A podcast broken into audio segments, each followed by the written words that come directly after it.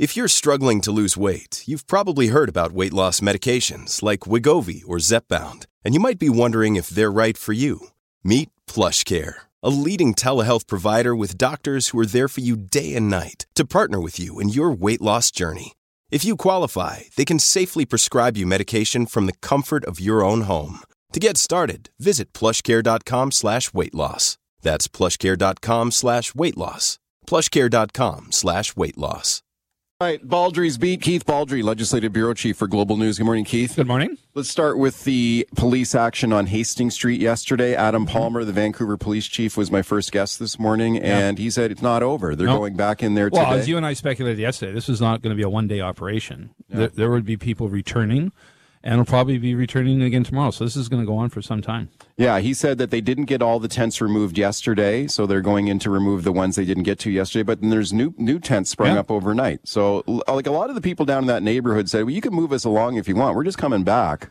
So Some- I'm probably not in the same numbers No, though. nowhere near the same numbers. Yeah. There's going to be a hardcore group that will persist, and maybe that's just the new reality. It's just a handful of people rather than this block long city that became entrenched for so long. Yeah. Let's listen to the police chief here. So this is Adam Palmer. Let's have a listen. Street level assaults within the encampment have increased 27%, and nearly half of those are now being committed by strangers. More than two times a day, a person is being assaulted in the encampment, and approximately one third of the assaults are serious assaults or involve a weapon. I think the public is on his side. What I do you think, think? totally on the, the side of Largely. Because uh, again because this is not just a homeless encampment. This is now a ongoing crime scene, as Chief Palmer points out. And we talked about this the other day. The number of women who are sexually assaulted in that encampment. Yeah. How anyone could actually uh, support this when this type of level of criminal activity is occurring and people being physically harmed is um, is bewildering. Yeah, he brought that up again with me this morning, and, and he pointed out that, look, these are not our statistics. This was a survey that was done by Atira Women's Services there, which is one of the many third party service Yep. providers down there. They did a survey of all the women in the, uh, on Hastings Street, and they found 100% of them, every single one of them reported that they had been victims of violence, including sexual assault. So how can So- anyone support the ongoing activity? It's just it's bewildering to hear these some activists say this has to has to stop. This has to be uh, allowed to continue. Well, I, I guess their argument, though, is where do people go if they and that's a valid argument, and we talked about that before. There, that that's the other side of the equation. Where are the shelters? Where are the places to go if you're not going to live in that particular encampment? Although I will say one of the leaders of the protesters who was on the show here yesterday said that they they phoned every shelter space in, in the city and said there were only two two beds available. Exactly. And then the, but then the mayor came out later and said, "Well, actually as we went through, there were only 8 people who requested shelter and we they all got shelter. 8." That's, And but that's you know, he said everyone that asked for shelter yesterday got shelter. And it's still unclear what type of shelter are we talking about. Well, it's just an overnight thing. This is not Yeah. permanent housing. No, but some of these shelters, and this is if they've come back from some of the residents, are well, I don't want to stay in a beetle infested, rat infested shelter. Yeah. You know, that I'd rather live in a tent on a street. Right, right. Let's listen to Paul Mochrie here. This is the Vancouver city manager, and he makes an interesting point about what was the purpose of this operation yesterday. Let's listen. Most of the people in Vancouver who are unsheltered are not on Hastings Street. They're in other parts of the city. That's not going to change with today. What we're seeing here is a situation where this encampment in its current form is clearly unsafe. That's what we have to deal with today. It's not going to solve the issue of homelessness. Yeah. So this is not a you know That's not homelessness the issue. no, exactly. This was a, an encampment that had taken on a new life. I mean, there's homelessness in all cities. It- downtown Kelowna, there are people sleeping in doorways. In downtown Victoria, you go walk down Fort Street, Pandora Avenue. Uh, you see people, uh, homeless people, sleeping in in storefronts. In Victoria, the rule is the police basically do a sweep, and everybody has to leave by seven a.m. and go somewhere else, and the store is open for business. But there are people sleeping in the streets in all cities in in British. Well, I we had two calls in the open line earlier from Nanaimo saying, "Oh, Oh, we wish we wish the police would do the same yeah, thing." no, I heard your I heard George from Nanaimo on the show uh, talking about just that. I mean, Nanaimo is seems to be especially uh, uh, uh, sort of the twin uh, to what's ha- happening on Hastings, and we've seen, of course, the fellow shot in the stomach. Yeah. uh, going to retrieve uh, equipment stolen from his shop. Uh, someone's been charged in that assault, but uh, Nanaimo is pro- arguably the second worst place in BC. Let's talk about the minimum wage announcement yesterday, and we previewed this earlier in the week, and we finally get the announcement. So BC's minimum wage, this is a big increase here, so is. it will be matched to the inflation rate. Yeah, I didn't. We speculated perhaps they'd come a little short of that, but I Yeah. did a piece last night on the news hour pointing out that every province basically is in, increasing the minimum wage by the same percentage. BC is going to have the highest minimum wage because we had the highest going in, but we're just a little ahead of Ontario. But Ontario, you know, Doug Ford government, conservative government, they increased the minimum wage by 6.8%. We increased the minimum wage by 6.9%, basically the same increase. Quebec is increasing the minimum wage by 7%. Uh, Nova Scotia, Manitoba, Saskatchewan, basically all coming in around the 7% figure because that matches the cost of living. Right. So that's the inflation rate. And so BC's minimum wage, this kicks in on June 1st. It will go to $16.75 an hour, more than a dollar an hour increase. It will be the highest minimum wage. That's a lot more than Canada. the dollar eighty-five I earned in my first minimum. Buck wage. 85, eh? 85. Wow. That is, oh, when were you working? Like in the Depression or something? Okay. That was the seventies. Uh, 70s, okay. Let's listen to Annie Dormuth here, Canadian Federation of Independent Business. They represent small business and they had lobbied uh, very fiercely here for a much lower minimum wage hike. Have a listen.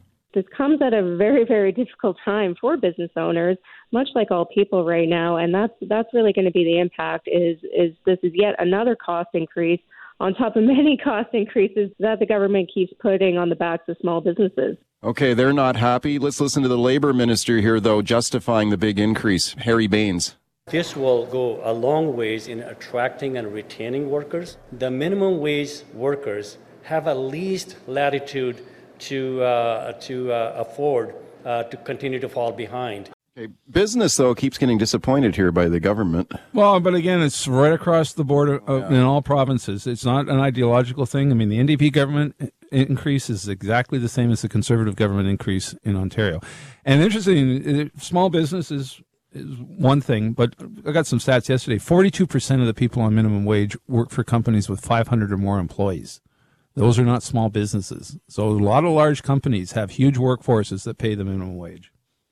Okay, that's interesting because I guess, you know, so what are some of these big companies like McDonald's, I guess, or something? Some of these big fast food chains. Yeah, I, I haven't got that breakdown, but I, I that did surprise me. I didn't I didn't realize that many large companies. And and again, I don't. You're right. It might be chains uh, of uh, a company that doesn't have 500 employees in one center, but have them spread out in a number of outlets. I, w- I looked at some of those stats that you had on the news hour last night, and some of them were really interesting too about showing the percentage of older workers who were making minimum wage too. Because Yeah. I guess the perception is a lot of them are like, like my two kids are both making minimum Yeah. wage and part time jobs. Only 21 at home teenagers. Only know. 21 percent are, are teenagers, yeah. age 15 to 19.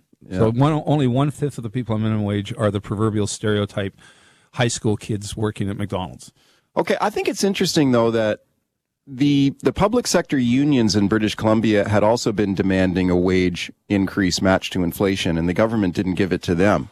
So the government said to their own workers, "We're giving you less than the minimum wage," but then they tell private business, "You have to pay them. You have to pay the uh, index to inflation." Well, but public sector workers are making far more than the minimum wage. So the need, and Harry Bains's point was, though the people earning the minimum wage are the least capable of dealing with the cost of living increase. Yeah. If you're if you're earning sixty thousand dollars a year, you can you can deal with a cost of living increase of seven percent far better than someone making sixteen dollars an hour. Real quickly, let's talk about the deal with the BC Nurses Union here. Speaking of public sector unions, and this is the one that will bring in ratios of nurse to patients mm-hmm. ratios, right? Let's listen to Aman Grewal here, president of the BC Nurses Union.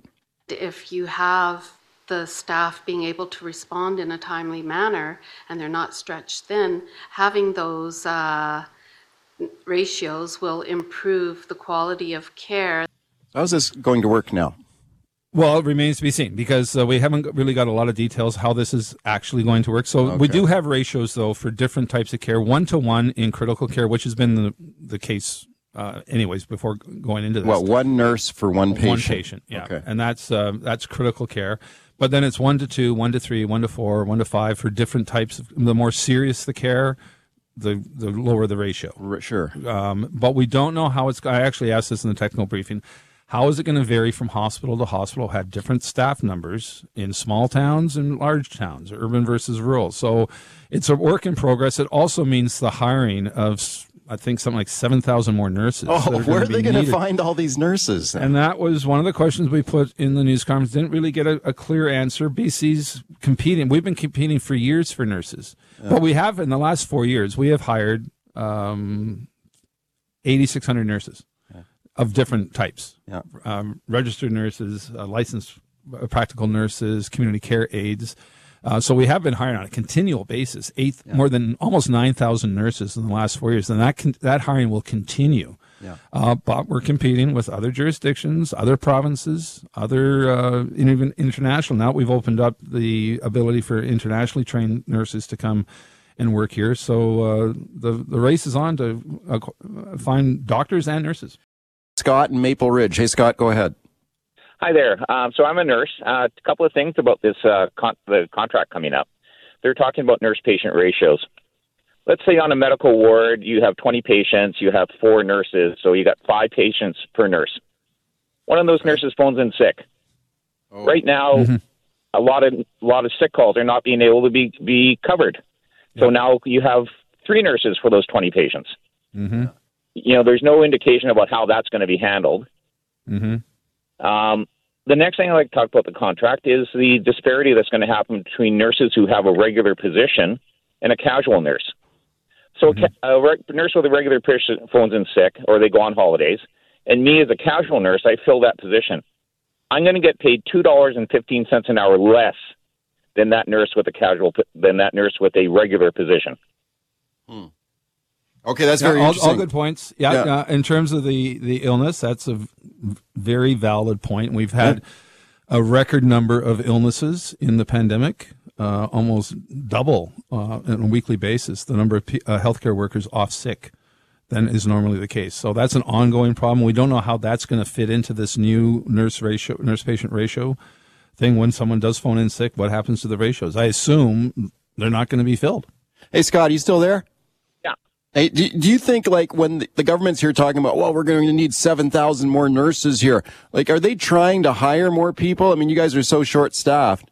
I don't know what I don't know whether or not they're going to have to like you know all the, you know the number of nurses that were let go because they didn't get vaccinations mm-hmm. whether or not they're going to have to you know change their change the position on that and you know rehire all of those nurses if they can. I know a lot of those the nurses that were let go because of that they moved to other other um, jurisdictions like Alberta, you know, that didn't have those those restrictions.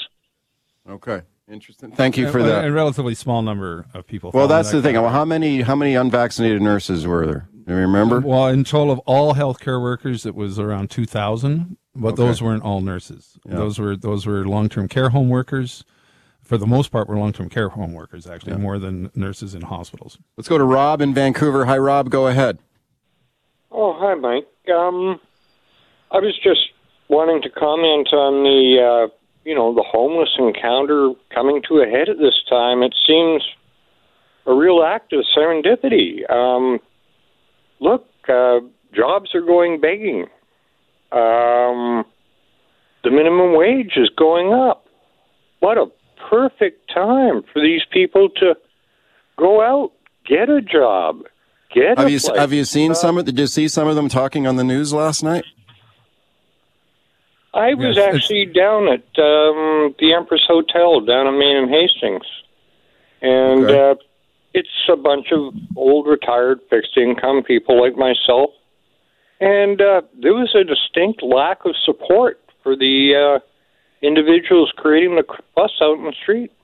Okay, well, the point I was trying to make though is that some of some of these people, if you're hopeless, hopelessly addicted to heroin or something like that, I mean, you're not going to get a job. You're going to get a job? No. Are you kidding me? No, no, it's, like, it's, it's not a simplistic solution here to say, "Oh, go get a job." There's a yeah. lot more to it than this. There's addiction issues, there are mental health issues, yeah. Uh, and other health issues as well, not just mental health, but physical health. Yeah. Scott in Richmond. Hi, Scott. Go ahead. Oh yes, uh, my wife and our son, he's addicted to fentanyl, and um, we tried three times putting him to rehab, and three times he got kicked out within a week. So Why, finally, we why did he? Why home. did he get? Why did he get kicked out? Well, he did things just to get kicked out, so he so he didn't want to stay. So basically, we turned our back on him, and he went. He finally hit rock bottom and went in it on his own. And he's in the Redfish program. And He's been clean and sober for almost a year now. Wow, That's I'm great. gl- happy to hear Really that. happy 30 to hear that. 30 seconds. Yeah, no, no, lots of families in that situation have phoned in. Um, it's very troubling, but I'm glad to uh, glad to hear that he's on the upside. Well, this is the thing, though. We've heard from a lot of people who are having trouble getting their getting loved ones into treatment too, even when they want treatment. Treatment and one of the tragic parts of this is sometimes you reach a point where you want treatment, you're ready for treatment, and there's no bed available. Yeah. You got to wait for months, and by that time you're starting to use again. Like I've talked to doctors who are Yeah. just heartbroken dealing with a No, situation the, like the that. lack of treatment beds in some jurisdictions is an ongoing problem, no question.